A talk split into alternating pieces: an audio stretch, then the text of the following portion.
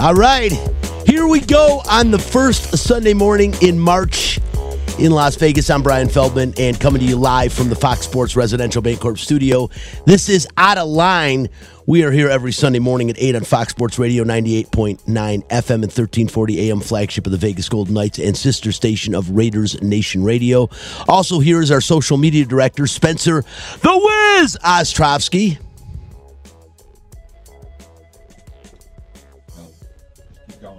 Never got a link. Okay.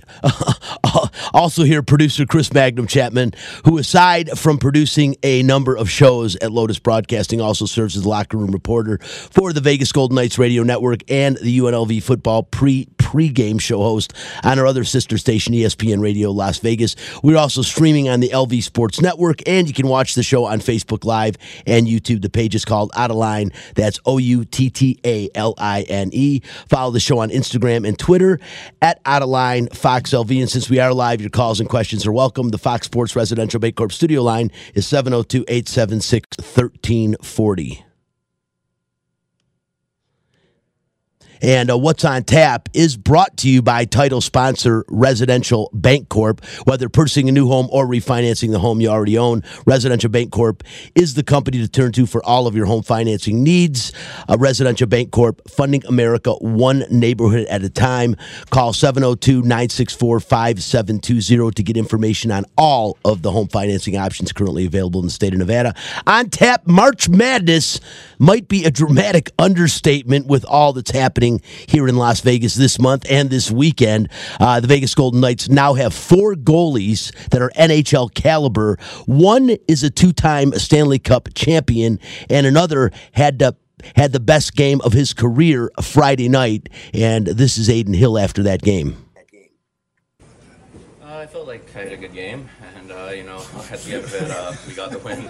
That's all that matters. But uh, no, it was a fun game out there. I mean, lately it's been feeling like we're playoff hockey as we're leading up to the playoffs, and uh, yeah, tonight was another playoff type game, just like uh, the other night against Carolina playing well just a little bit. Both UNLV men's and women's basketball teams are gearing up for the Mountain West Conference tournament, and both head coaches Kevin Kruger and Lindy LaRocque will be joining today's show in just a little while. That is what's on tap. If you are looking to buy a home or to refinance the home you currently own, contact Residential Bancorp, the company that is funding America one neighborhood at a time.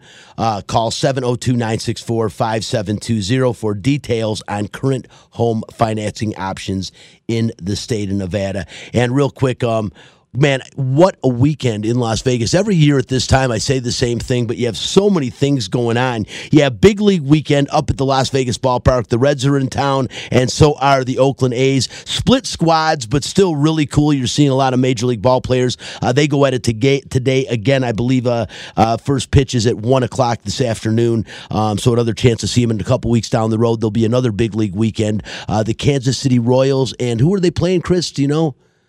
Colorado Rockies. Yeah, the, the, Rockies, and that's in a couple weeks. Jim Gem is going to join the show next. We're the uh, next week the director of uh, media relations for the Las Vegas Aviators, and uh, just a lot of fun.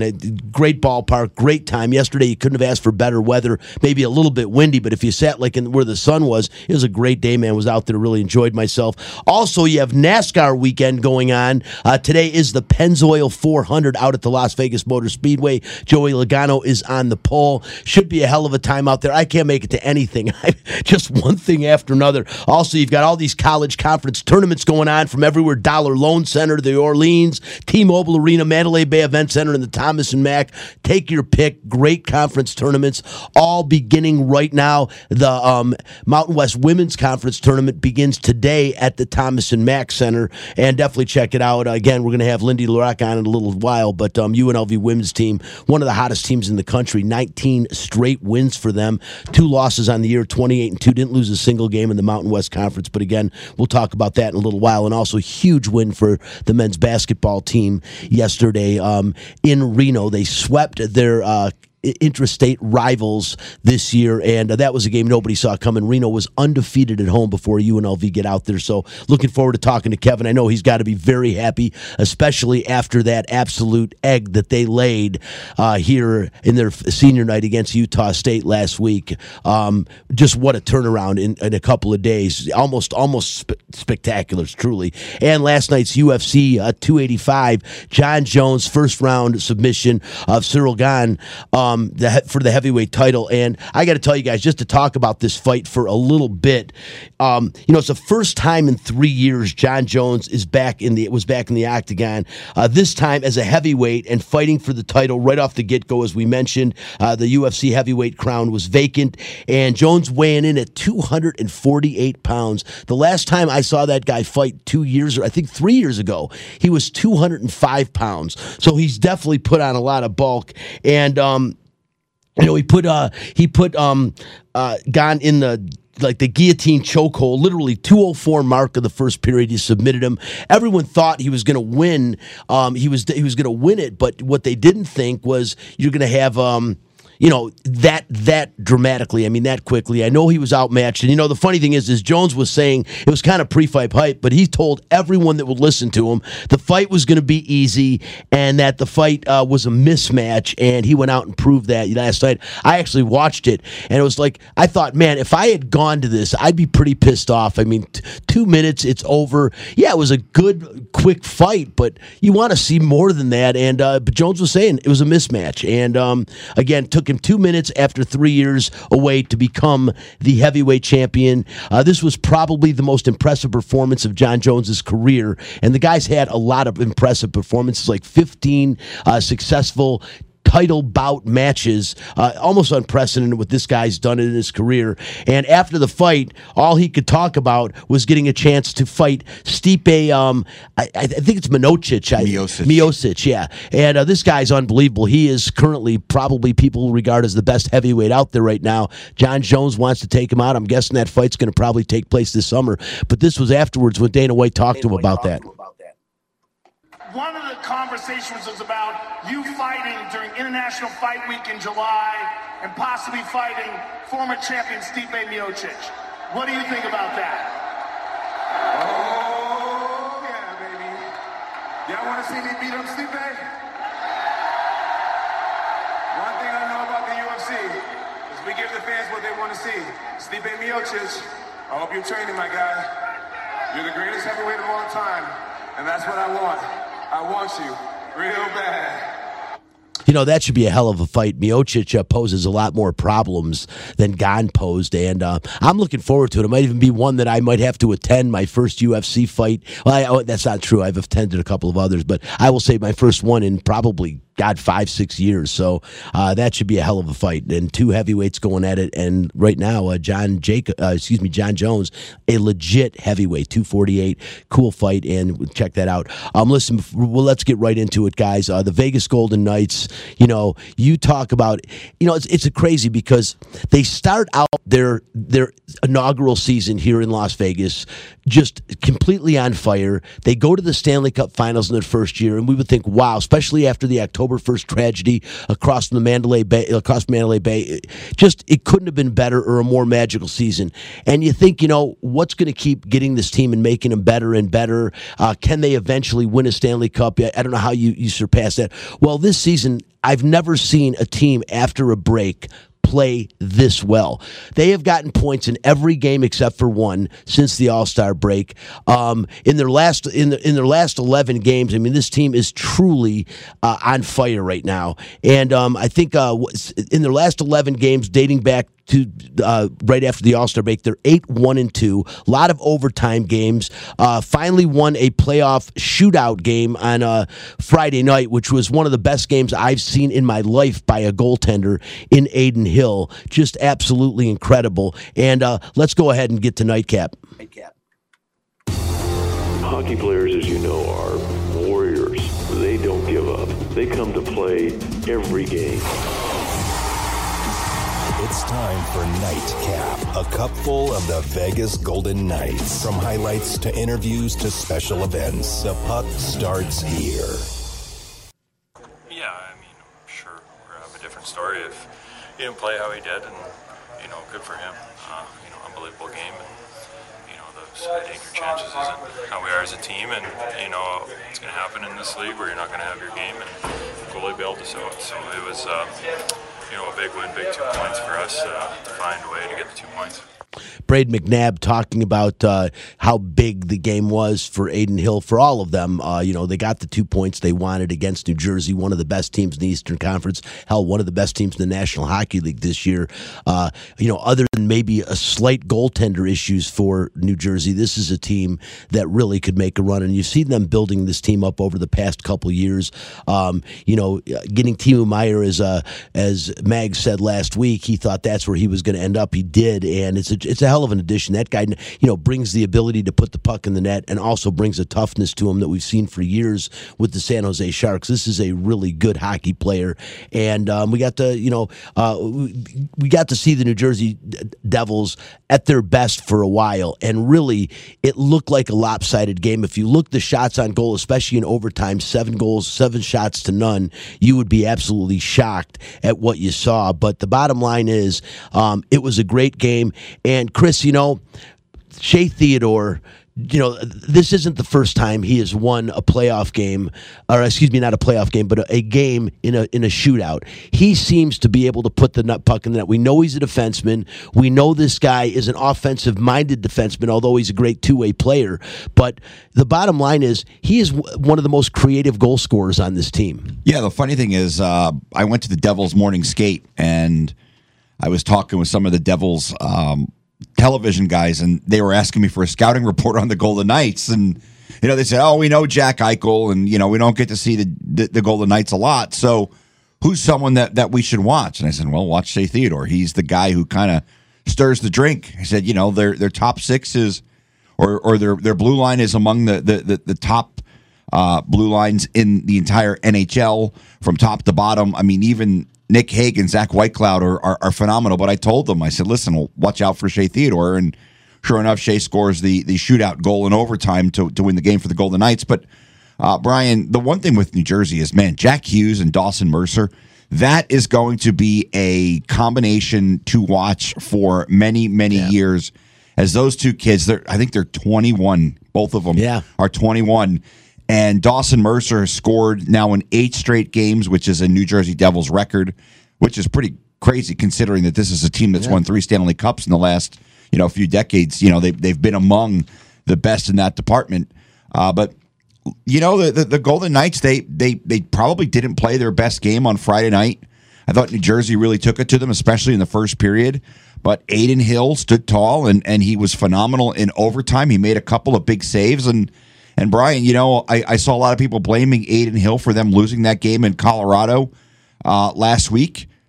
Well, the reality is Adin Hill won that game on Friday against the New Jersey Devils. So it's kind of funny how how things work work out sometimes, where where they even out over the course of not even a few a few weeks, a few nights.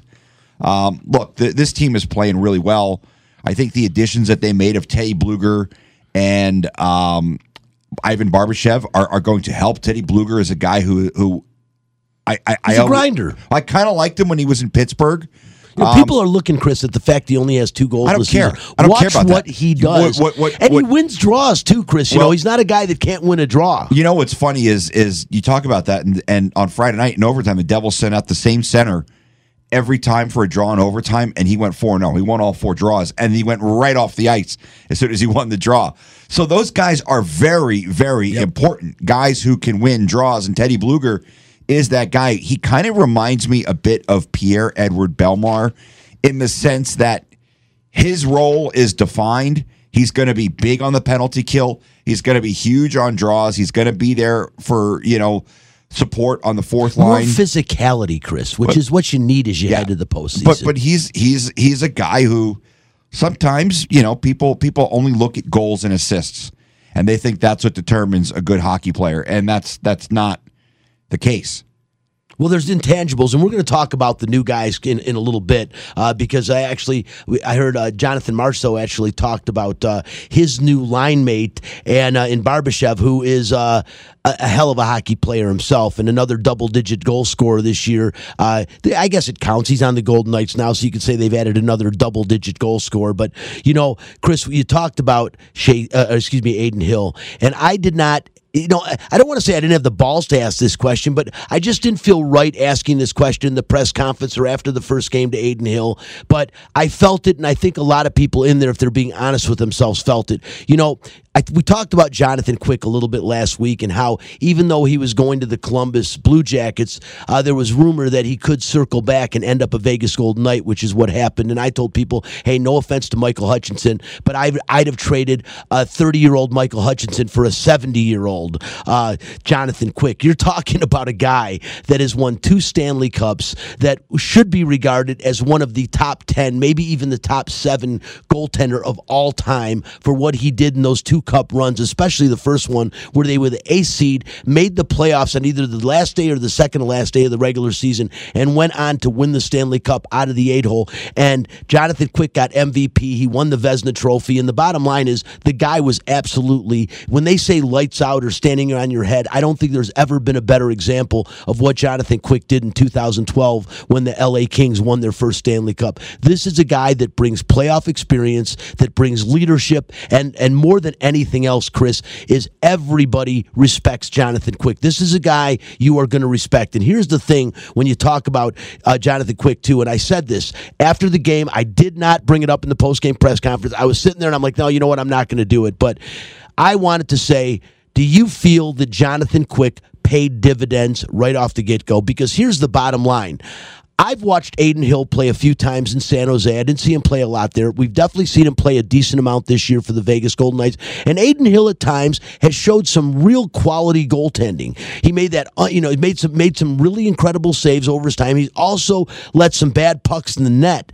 And now knowing that you have Logan Thompson, who, who will return before the end of the season, I don't see a reason that he wouldn't. Laurent Brossoit on the shelf. I don't think it's for a long time.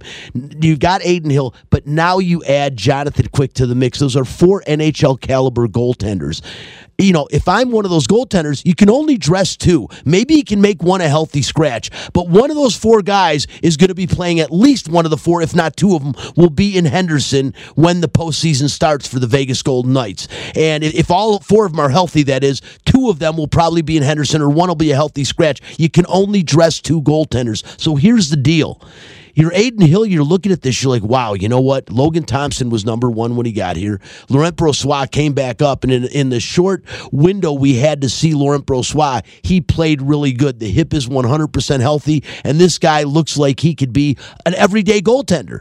And then you've got Adin Hill. You almost were going to say he's the odd man out. He for sure is going to be number four. And that's kind of where I had him when I heard they brought Jonathan Quick in. Like they didn't bring this guy in to just sit there and do nothing.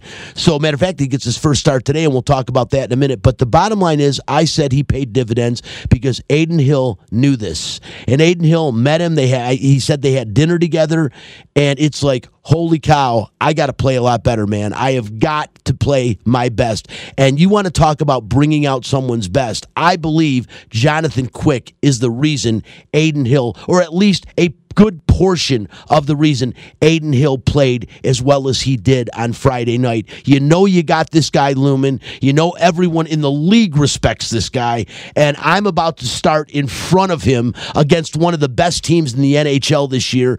I better bring my bring my game. And you know what? He did against the New Jersey team that just flat out pl- outplayed the Golden Knights. It was a lethargic game for the Knights. Hell, they were outshot 7 nothing in the overtime period. I don't think they played more than 30 seconds of those five minutes of overtimes in the Golden Knights zone. They seem to be in, I mean, excuse me, in the New Jersey Devils zone. They seem to be in the Golden Knights zone the entire time. And again, Adin Hill just continued to say, no, I'm not letting the puck in the net. And some of these saves were as good as it gets. And against a team like this that's firing in all cylinders, as you mentioned, Chris, you got guys like a Jack Jack Hughes. you know that are that are exceptional. A guy like Dawson Mercer, two up and young, young, great hockey players, and this guy just simply said no. And in the in the when they go to the shootout, four saves by Adin Hill, where before he wasn't that good in the last shootout. In this one, he was spectacular. And after the game, a lot of guys had stuff to say about Adin Hill, starting with Bruce Cassidy, who uh, you know when he's asked about it, he tried to downplay it a little bit, but hard to downplay how good this guy played. Well, tonight he put in overtime. Um, I don't mean in the game, just work. I, I thought the Carolina game, there wasn't a lot of work, to be honest with you, after the first 10 minutes. Made stops early until we got our legs under us, and then I thought it was one of our, it was the ante tonight. It was a great checking game for us, really limited the other team. Um, didn't get any penalty, penalty kill situations. But tonight was. Uh, a game that we just, you know, we weren't prepared to play. So we'll, we'll all take the uh, blame for that. And, and what I mean, all of us is, you know, we got to prepare the players. They got to be ready right this time of year. But Adin sure was, and um, you know, great performance. You know, I will say this: last time up in Jersey, I, I thought we played a pretty good game. We ended up losing overtime and a penalty, and then a four-on-three, a nice goal. So maybe it's a little bit of karma that we got the win tonight. when they were clearly better than us for the most part. I thought in the middle of the game, you know, we found our game, started playing with some emotion, but um, over time, it was just one save after the other, and obviously the shootout. So good for Adin, Aaron, whatever you want to call him. Uh, he was he was really on tonight and, and uh, full value. Yeah, they did, and a lot of players had something to say about uh, about Adin Hill's performance. One of them being um, Brayden McNabb after the game. You know, he said it was a goalie win, and it was. And this is Brayden after the game. Yeah, it was. Uh, I mean, you know, you like it to be the other way, obviously, but he's keeping it in the game like that, grinding, grinding for us, and helping us get that extra point is huge. You know? So you know, he, he was he was unbelievable tonight. So good for him. Uh, good for him to say the least. And I mentioned, you know, Adin Hill had a chance to meet Jonathan Quick and have a meal with him. And uh, after the game, this is what he had to say about meeting Jonathan Quick and what he thought about him being a Vegas Golden Knight. Yeah, it's awesome. I uh, got to meet and have breakfast with him yesterday at the rink, and uh, he's a great guy. I mean, you can already see it. I've heard we have a lot of guys here who have played with him in the past, and uh, he's a good leader, a lot of experience. I mean, he has two Stanley Cups under his belt, so uh, yeah, he's a great guy and a great goalie. So I'm happy to be uh, sharing that with him he's happy to be sharing the net with them, but he's happy as hell he played the way against New Jersey that he did on Friday night because uh, he'll probably get more of an opportunity to share. I, I, you know, it's a great problem to have, but I'm just wondering when, if, when, and if all these, all four of these guys are healthy at the same time, who is the guys in the playoffs? And I got to say right now, it's crazy that I'm going to say this. We're going to see what Jonathan Quick has today against Montreal, but right now the gut feeling tells me, in Bruce Cassidy's mind at least, hey, I've got two great goaltenders on standby. But Jay, you know, the the bottom line is Logan Thompson has been our guy from day one. If he comes back, he's healthy and he's ready. He's going to go in net number one, and I believe Jonathan Quick will be on the bench behind him in the postseason. I just think that's kind of Bruce Cassidy's thought right now. But you know what? Adin Hill and Laurent Brossoit both have something to say about that because when Logan Thompson comes back, it is going to be a heated goaltender competition to see who's going to represent them between the pipes in the postseason. Going to be pretty interesting to see. We talked about uh, three new acquisitions uh, that will be playing immediately. You know, right up to the trade deadline, the Golden Knights were making moves to try to shore up this team. They did. They got uh, you know as as Chris talked a lot about um, uh, Teddy uh, um, Blueger. He is a grinder, a guy that wins faceoffs, a guy that'll go into the corner, not going to score a lot for you, but an ultimate team player that really happy to have him. And Ivan Barbashev, this is a guy that can play, that can put the puck in the net, and that's indicative of of uh, you can look at the lines and you can see that uh, you know Barbashev was on the first line with Jack Eichel and Jonathan So And after the game, so talked about having his, about new, having teammate, his new teammate, uh, Barbashev, and what he means to this team.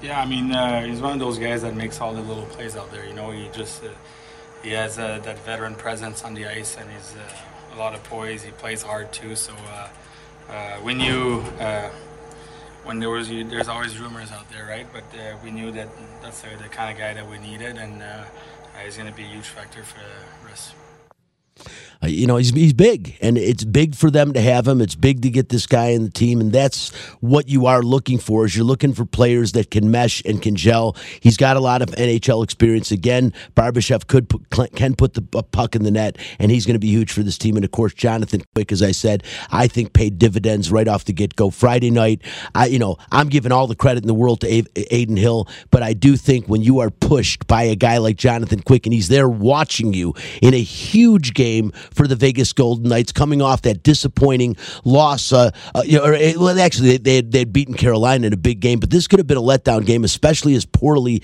as they played on the ice. In that first period, they were just outshot like four to one. It was terrible. Second period, they got their legs a little bit, but they go into the third period. They didn't really look that good. Managed to keep the game, you know, to keep the game even, getting it into overtime. And again, overtime, um, you know, it was all played in the Vegas Golden Knights zone. So tremendous amount of credit to this guy. Listen, this week it's going to be tough. Vegas Golden Knights uh, today against Montreal. You get an opportunity if you're down there to see Jonathan Quick start in his first game as a Vegas Golden Knight, and it's going to be a telltale sign. He's not going up against the toughest opponent in Montreal, but um, it's going to be a good test for him. They got a guy like Nick Suzuki, a former Vegas Golden Knight, that is uh, one of the better players in the NHL right now and getting better every season. Also, uh, they you know after tonight's game, or I should say this afternoon's game, they go on the road for five straight. And this week, Tuesday night against Florida in Florida, they play at Tampa Bay on Thursday and at Carolina on Saturday, and next next Sunday at St. Louis.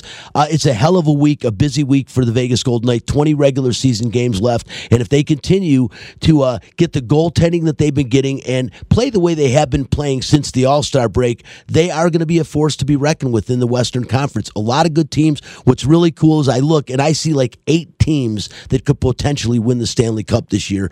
And we'll talk more about that as we get closer to the playoffs. But really exciting for the Vegas Golden Knights. Great game Friday night. Like I said, hats off, shoes off, everything off to Adin Hill. One of the best performances I have seen live by a goaltender, especially in that five minute overtime three on three period. He was just completely impermeable. And they're going to need that from him and the other three guys, netminders, if they're going to make a run at the Stanley Cup. But again, anyone out there that doesn't think Jonathan Quick was a great pickup because he's 37, his goals against average has been not good the last couple of years. This guy has the heart of a champion. He's a two time champion. And when he was in his prime, he was one of the greatest goaltenders of all time. I still believe there's a little gas in his tank, kind of like Marc Andre Fleury. He was shunned by the Penguins. They let him go. He came to Vegas, and hell, I'll bet in a couple of years after he retires, they'll probably erect a statue to him in front of T-Mobile Arena. And oh, for only three seasons of work here in Vegas, but again, he was supposed to be washed up, past well past his prime, and Vegas Golden Knights, you know, got him as an afterthought. And look what happens. Well, I think we're going to see the maybe something similar with Jonathan Quick. I'm not talking about a three year run. I'm talking about a one year run. And when you can win, you want to win right now. And that's what the Golden Knights did by going out and getting Jonathan Quick. Is they're saying we needed a veteran goaltender with postseason experience in the National Hockey League that can potentially get this team where Bill Foley wants and expects them to be, and that is Stanley Cup champions. This is as good of a year as any. And again, I think that was a great acquisition at the trade deadline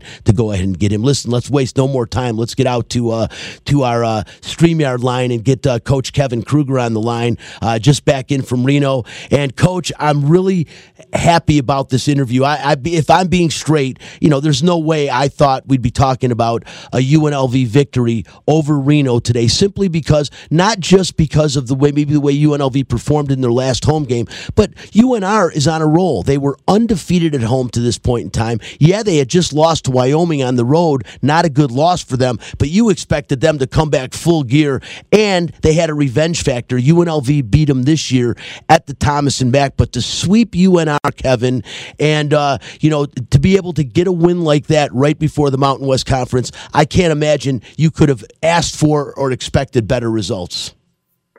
No, just uh, really proud and happy for the guys to compete. You know, uh, just uh, knew with the atmosphere and the and the game and the the rivalry that uh, the guys have done really well in those situations. You know, when there's uh, there's been electricity and a buzz in the arena, and uh, guys just went out and played really well.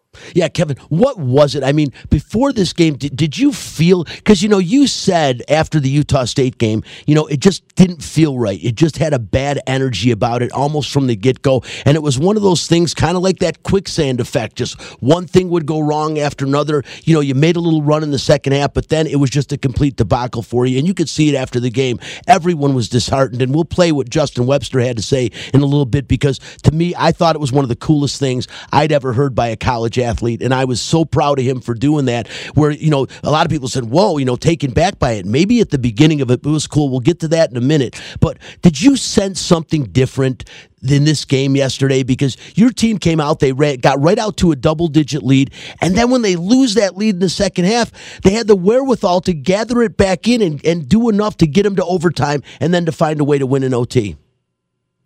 Yeah, I think, uh, you know, we knew we needed to get off to a good start. Guys recognized that. But uh, the prep leading up to the Reno game was was was really good. Uh, there was a lot of intensity. Uh, guys were, were locked in because, uh, like we say, anybody that's followed this group this year knows that uh, competing hasn't been the issue. And so to come out and, and compete the way that the, the guys did yesterday was was somewhat expected, but by no means was a, was it not good to see. Um, especially you know taking that and, and going into this few days of prep, getting ready for the tournament. Yeah, I, I mean, like I like I said, I was telling people yesterday after after I saw the score, I was out at the Las Vegas ballpark. I didn't get to see the game. I went back, I saw highlights, I looked at the box score. You know, got to say again, surprised. And after the Utah State game, again, I mentioned Justin Webster. You want to talk about a leader and a class act. This kid to step up there and no need to do this. Don't have to apologize to anybody. They put in work that we don't see all the time in practices. These guys literally live, eat, breathe, sleep basketball. And so to come out and make, you know, apologize, you don't have to apologize to anybody, but he did. And this is a, a clip of Justin Webster after the game. There's actually two clips and then one of Coach Kruger uh, uh, Justin, uh, excuse me, um, Spencer, go ahead and play them all at once. Uh, I mean, we haven't played like that all. I think that's the worst game we played. Oh, that's the worst game I've ever been a part of in my life. So I think everybody in the locker room can um, can say the same thing. And so um, I just feel like it was right for me to come out and say that. That's just, you know, that's not right to uh, you guys. It's not right to the people that come and support us. So um, it's only right, right for me to do that. Everybody out there, um, as a leader of this team, we apologize for uh, the way we present ourselves tonight. Um, that's not basketball. That's not, you know, we basketball. And so, um, you know, it starts with us as leaders team. Um, you know, we'll take that, we'll take that burden. So we apologize for that. Yeah, I mean, you just never really want to have a performance like that, uh, regardless of when it is. So, like Webb said, we'll just, uh, you know, watch it and get after it tomorrow and see what we can do going forward. Yeah, Kevin, I think everyone was so distraught after that game. That's one of those games where it just has to absolutely suck to have to go talk in the press conference. You just want to go. You want to start immediately preparing for the next game. You, you made a statement in the press conference, and I liked it as well. You said, hey, we can't just brush this game under the rug. We've got to use it. We've got to look at it and learn from it. And again, I just don't know how you turned it around the way you did against UNR. And, and, and like I said, bodes well for this team going forward. Reflect on this season a little bit, Kevin.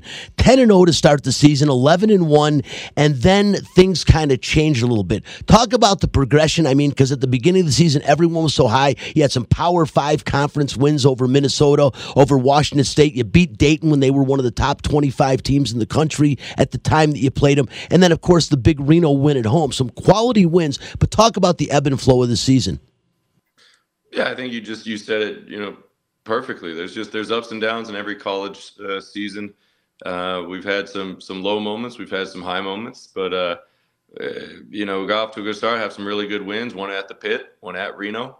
Uh, you know, beat Reno here, beat Dayton here, and like you mentioned, Minnesota, Washington State teams that we we had on the schedule and in the non-conference and got off to a real good start. Then team hit a little adversity and we, we struggled for a little bit, but uh, it, it, was really good to see the guys finish the regular season on this note. Um, I think you know for the group that came, they've come together They've competed all year. Uh, so for to end the regular season on a, on a high note, winning on your on your rival's home court, uh, I think it's just it's good. They deserve it. They, you know, they absolutely deserve to feel good today and feel good going into the tournament. Kevin, how do you prevent the, the the the famous letdown. You have this unbelievable emotional game. You know, an emotional game with the loss to Utah State, where everyone just got their heads down, saying, "Man, you know that is not who we are." And then to go out and prove that's who they not who they are against Reno. How do you make sure you keep that intensity and keep that focus? Because you're coming up against an Air Force team that literally came down to a last second putback for UNLV to win that game, and you learned something. Air Force, as you mentioned, you talked a lot about that in the press conference. A very unique team to play against, and unless you've experienced it, which these guys hadn't played, maybe a team with that kind of tenacity that Air Force does can play with. And like you said, a lead against Air Force when they've got a lead of a, a few points, it can feel like ten points. You don't want to get too far behind this team. How do you prevent this letdown, and how do you prepare to make sure that you're not coming down to a last second shot against against Air Force? Well, I think. You you mentioned seeing them. You know, Air Force is definitely a team that you want to. Uh, there is no way to to simulate it. Um, so there is a little bit of a, a, a positive start uh, in in terms of their prep, just because we know the guys saw them a week ago or a week and a half, whatever it was, and so it can be somewhat fresh on their mind because the way they cut, the way they pass, um, as good as your guys, if you don't can be, if you don't play that style in that system, you can't you can't give it a true look. So uh, so there's there's some good there. But as for the you know the the you know coming off an emotional win, we've uh, we've had some this year. We've had some emotional wins, and uh, you know so luckily the the way the schedule we can kind of we don't have to get right back at it today in terms of being you know full you know prep and and live action and live repetitions we can take today watch some film uh, talk uh, you know do whatever we need to do without uh, trying to ramp them back up um, from a kind of a getting ready and and physicality and and, and energy standpoint we can kind of take a little bit more of a mental day what is your message going to be to them? You take it a mental day, you get back into it, you get ready to play Air Force, but going into the Mountain West Conference tournament, because as we know, for every team, it's a clean slate now. Wins and losses don't matter. It's a one and done situation. It's the beginning of March Madness. You start with the playoff game against Air Force. You obviously do not want to look ahead of that game, but the, the, the goal is to, to advance in this tournament and eventually get to the championship and win it. So, what is your message to these guys, and what should we expect to see from UNLV when they take the court on Wednesday afternoon? Well, I think the message is, you know, that you don't get anywhere by not talking about things. So obviously, you know, we know that we got a we, we've got a, a tough road ahead to get to where we want to get to. But at the same time, I don't think any teams ever won it by looking at that that championship game of who might be there, who you might play, what has to have like this, that, or the other. I think, you know, lay your cards on the table. We've got a tough road ahead.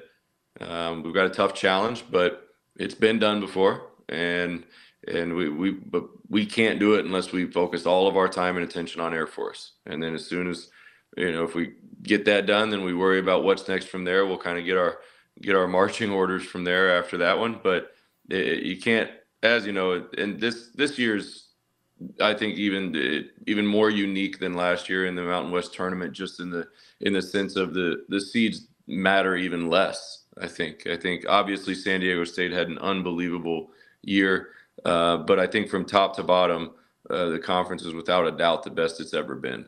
And I think any team that any team that looks past that first matchup uh, or that first game is uh, is either going to be in something they don't expect or potentially uh, slip up. No question about it, Kevin. Who in the locker room besides yourself, who amongst the players is the vocal leader of this team that goes in the locker room and pumps everyone up? Uh, well, Webb's the most consistent. Uh, Jordan McCabe's right there with them. You know, there's just uh, they're the same exact guy every day. Yeah, they, you know, you when you watch them play. If you watch last night's game, if you watched our fourth game of the year, you're going to see the same type of, of player. You're going to see the same teammate. Um, and that's something that it's not a knock on any anybody else. Or I mean, we've got a lot of great leadership and experience in that locker room. But uh, you know, and especially Webb. I don't know if I've ever been around a guy that's just not. He's just unfazed by bad, um, or he's unfazed by frustration or struggles. He's uh, he's positive. He's always got a, a, a great presence and a happy presence and a positive presence about him. And uh, and you know you you need a lot of guys like Webb uh, in your program. I can see that in the post game press conferences. I said uh, one of the one of the coolest things I've seen a guy talking. Of course, EJ Harkless, Harkless st- statistically the leader on this team, and a, a guy that you're going to count on to get in double digits, a guy you're going to count on to playing defense, and a guy you're going to count on not to turn the ball over as much as he did against Utah State. I think that was a little bit of an aberration. You don't usually see him do that. Last thing, Kevin, it's it, it, the postseason aspirations. Obviously, you got one game to think about right now, and that's Air Force. And I do understand this. I've said that on the air that I believe, especially now after the Reno game, I think it's two wins to see a postseason tournament like the NIT. And again, we're just talking in advance, but the aspirations of these guys, I know it's to win the Mountain West Conference tournaments, take one game at a time and win it all. But but um, how big would an opportunity to play in a postseason tournament be for you and for this team this year? Well, it'd be huge. I mean, we we haven't we have not been into a postseason at UNLV in I believe ten years. Yep, yep. Um, so anything you know, the any, any postseason, NIT, NCAA, whatever it would be, we we would absolutely we love to be a part of it. Um, but of course, you know, like like I said, the the the goal is Air Force. Uh, the the vision, the the you know, the challenge right now is Air Force, and uh, whatever comes of it comes of it. But uh, yeah, I think uh, to just to, to, your direct question of NIT, NCAA, whatever it may be, that uh, uh, I think we would abs- we would absolutely love to to earn a right to continue to play. It's Coach Kevin Kruger. They uh, his UNLV Running Rebels tip off. I believe it is 1.30 Wednesday afternoon against the Air Force Academy in the play-in game for the Mountain West Conference tournament.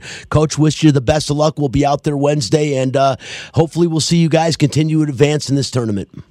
All right, thank you.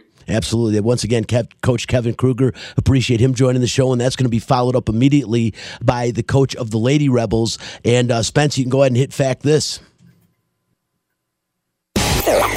Fact this. If you don't like the facts, take your ass back to bed. Fact this. It's a fact. Last season, the UNLV women's basketball team won their first ever Mountain West Conference championship, and this season lost only two games, none in the Mountain West Conference, and are undefeated at home, and are currently riding a 19 game winning streak into the Mountain West Conference tournament, and are currently ranked number 22 in the country. They've been ranked number 22 for a minute now. I think that should go up a little bit against a team that uh, has five, 19 straight wins. This means, barring a collapse or some bad misfortune, the Lady Rebels are looking to head back to the NCAA tournament for the second year in a row after not having been to the dance in 20 years.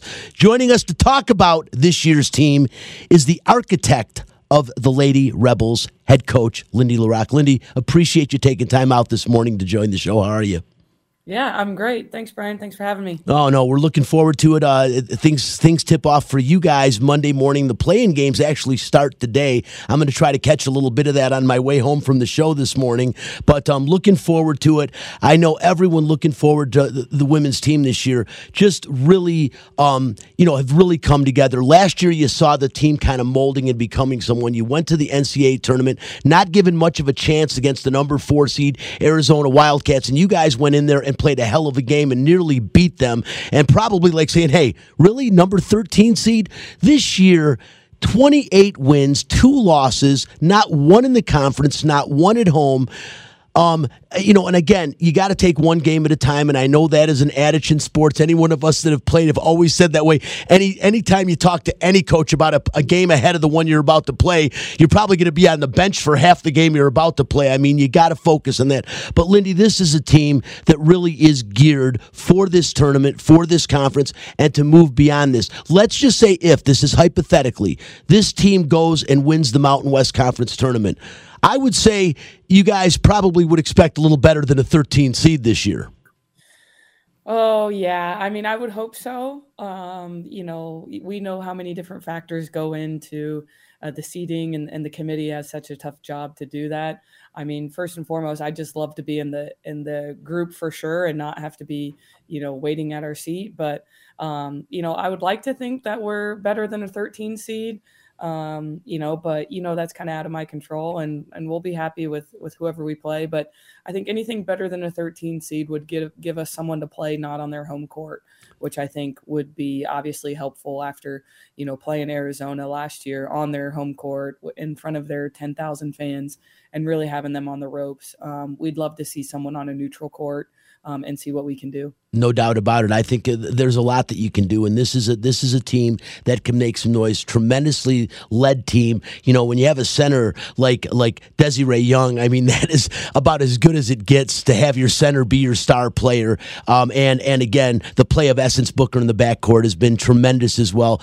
Lynn, what do you attribute this immediate success for? When you when you got hired a couple of years ago, you were the second youngest coach in in in, in women's college basketball. You get this opportunity opportunity so early on and have immediate success. Again, not asking you to sit and toot your own horn, but what is the what do you attribute to the success so quickly of this women's team? Oh, well, you know, obviously, I think it's a perfect storm of a lot of different things. Um, it starts, I think, with the institution and the resources. Um, you know, I think UNLV is a great place for me. Obviously, being born and raised here in Las Vegas, it was a seamless transition, even during COVID, uh, uh, during some of the craziest times. Um, and I think the biggest thing, though, is people. Um, you know, from a staff standpoint, I was able to, you know, get my first round draft picks of everyone that I wanted in a staff. Um, and we get along great. Uh, we have great chemistry. We have great culture. Um, and then to go along with the people as the players, um, and they count as our people too. Um, you know, obviously we were kind of given the team that we had, and uh, Desi was a part of that. So um, we're thankful for that. But then, you know, last year we had a lot of change in a, in a, in a different roster. Um, you know, you talk about Essence Booker. I think a lot of this vision that I had for the program doesn't doesn't happen without a steady, confident, um, really good point guard, and that's what she was, you know, for us last year, and that's what she's been, you know, her whole time with us. So um, the players make make me look like a really good coach, um, and they buy into what we're doing, you know, and and the culture that we've built, um, you know. So uh, you know, obviously we had kind of the vision and the high expectation um, and the standard to um, have this be what we want it to be. But, you know, it takes a lot of people, you know, and, and the right timing and, and all different kinds of things to really execute it and not just want it, but to have it actually come to fruition.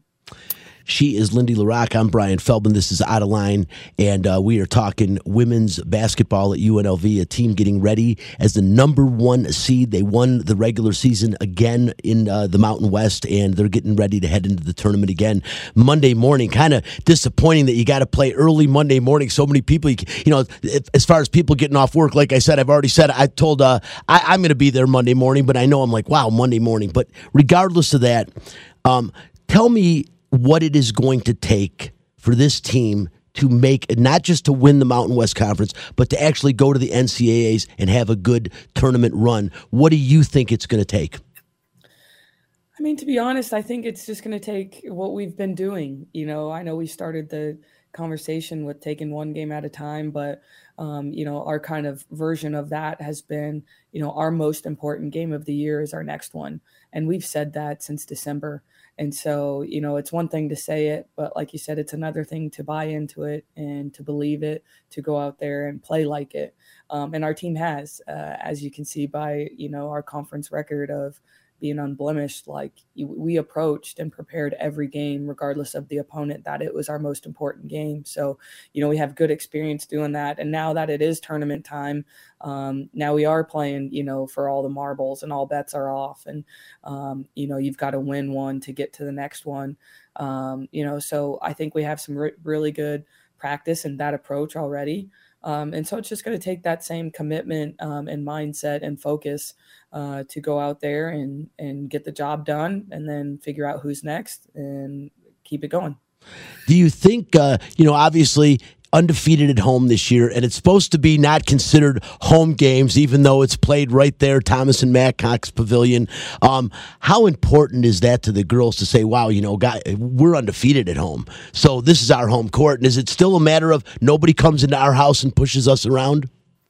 Sure, you know, absolutely. Obviously, we do have a little bit of, uh, you know, some competitive advantage. Just, you know, we don't have to travel, right? You know, we we put our team in a hotel just so that they can really uh, limit the, you know, distractions and and you know get a good night's sleep and stuff. But you know, it's a place that we're familiar with. Um, we feel comfortable. Obviously, we're confident here. We're not playing in the Cox Pavilion, but you know we played a number of games in the Thomas and Mack, and we didn't lose those either. You know, so uh, we definitely have some good mojo in there. You know, winning last year, our team remembers that vividly, um, and and what that felt like. So you know, I think we've got a lot of good things kind of to chase after. You have to go back 19 games since your last loss to Oklahoma State. And that was a bad loss. The loss to Pacific was a close game. That was a bad loss. Are you able to go back that far and use that game and maybe that film to say, hey, look, this is us playing a Power Five conference team right now, and this is what we're going to face when we get into the tournament. Teams that that play this level teams all the time. Are you able to use something like that going forward? Um, I don't know if we'll necessarily draw from that game. I think that game uh, we, we did get our butts kicked, frankly, um, but our team had a number of injuries that game that we that we have recovered from, and you know we have moved past. And so you know we faced just a lot of adversity in that game, just being a different team. Uh, since then, obviously, we found our groove, um, and we've got people healthy, and we've got you know a great rotation. So I don't know if we'll pull from that game, you know, in particular. Uh, I think we might pull from our game last year, though, you know, with Arizona, yeah, and just you know, I think that might correlate a little bit more, um, you know, for our players. And you know, we have mainly returners. We only have you know two new players uh, that that weren't at that game, so. Um, you know, I think that's more of the game that we'd pull from. Last question to you, and again, don't want to give your opponents any juice, but um, if there is something that you could say, you're looking at a team that's won 19 games, 28 and two on the season, but what do you look and say? You know what? This area is an area we could improve on and even be better. Um, you know, I think each game presents a new challenge. You know, you can ask me after each game, and I'll be like, "We got to get better at this." um, but you know, I th- I think uh, the scariest thing is we still haven't played like uh, our our best. You know, I I look at our team and I'm like, you know, we're we're playing better and we're playing the best we have, kind of, you know, at the right time at this time of year. But I kind of look around our roster and the talent that we have, and I'm like, man, if if two and three and four people get clicking at the same time like whoa you know we can we can really be hard to stop. You know for the most part it's just been maybe one or two or maybe three players kind of that can have a good game together and you know you can you can beat some people with that. But um, you know i think we just we're focusing on just continuing to get better offensively to stay sharp um, and defensively just stay really disciplined. So you know i think the biggest thing is um, rebounding. If we can if we can win the rebounding battle every single game in this tournament, I think we'll be okay. Uh, it looks like they are poised to definitely make a run for the Mountain West Conference Tournament Championship again for a second straight year. And it looks like they're poised to head back to the NCAA tournament. She is Lindy La Rocque. She is the head coach of the Lady Rebels. They, again, tip off 11 a.m. on Monday morning at the Thomas and Mack. Be out there, check them out, and support them. Uh, make that home court advantage exactly that a home court advantage. Lindy, again, really appreciate you taking time this morning and joining the show. And best of luck to you. We're hoping to see you uh, make some moves in the dance this year. All right, thanks, Brian. Well, once we go dancing, we'll connect again then. Absolutely. Without, I, I look forward to talking to you after a long run in the tournament again on the show. Once again, Lindy La Rocque, we appreciate her. Appreciate Kevin Kruger taking time out. Is that we are on um, the heels of the. Uh, the Mountain West Conference tournaments taking place in the Mountain um, Thomas and Mack again. The women's tournament, the buy-in games, or I should say, the play-in games, start this morning and this afternoon. So check them out. All kinds of things going on. And um, you know, real quick, Spencer, I want to get your your take. UNLV alumni, as Chris is. Um, is it exciting to see you know one of the UNLV basketball teams uh, have success like this? It is. It's pretty cool when you look at a team that went undefeated at home, twenty-eight and two on the season. We haven't seen something like that since like 1990 when the men's team was doing it. Yeah, that's exactly what I was going to say, Brian. I didn't get to see it when I was there. I got to see UNLV get bounced in the first round against Boise State in the Mountain West tournament. That's what I got to see when I was going to UNLV. So I'm really excited uh, for the success of this team and the Lady Rebels. I like that there's been a lot of buzz around the team. And that's the thing I think that gets washed under the rug is that if there's a team that's successful at UNLV, people are going to go support it. I think it's just been the lack of success that has been the biggest problem when it comes to backing the Mac, as we like to say.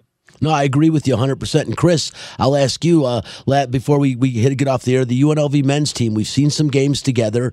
Um, I'm going to say I, at times I have been overly critical. I don't know overly critical, but I've been critical. The beginning of the season during the 10 day, 10 game winning streak, you know, I saw some things I liked, but I saw a lot of things I didn't like that worried me. And those things really came to the forefront as the season went on.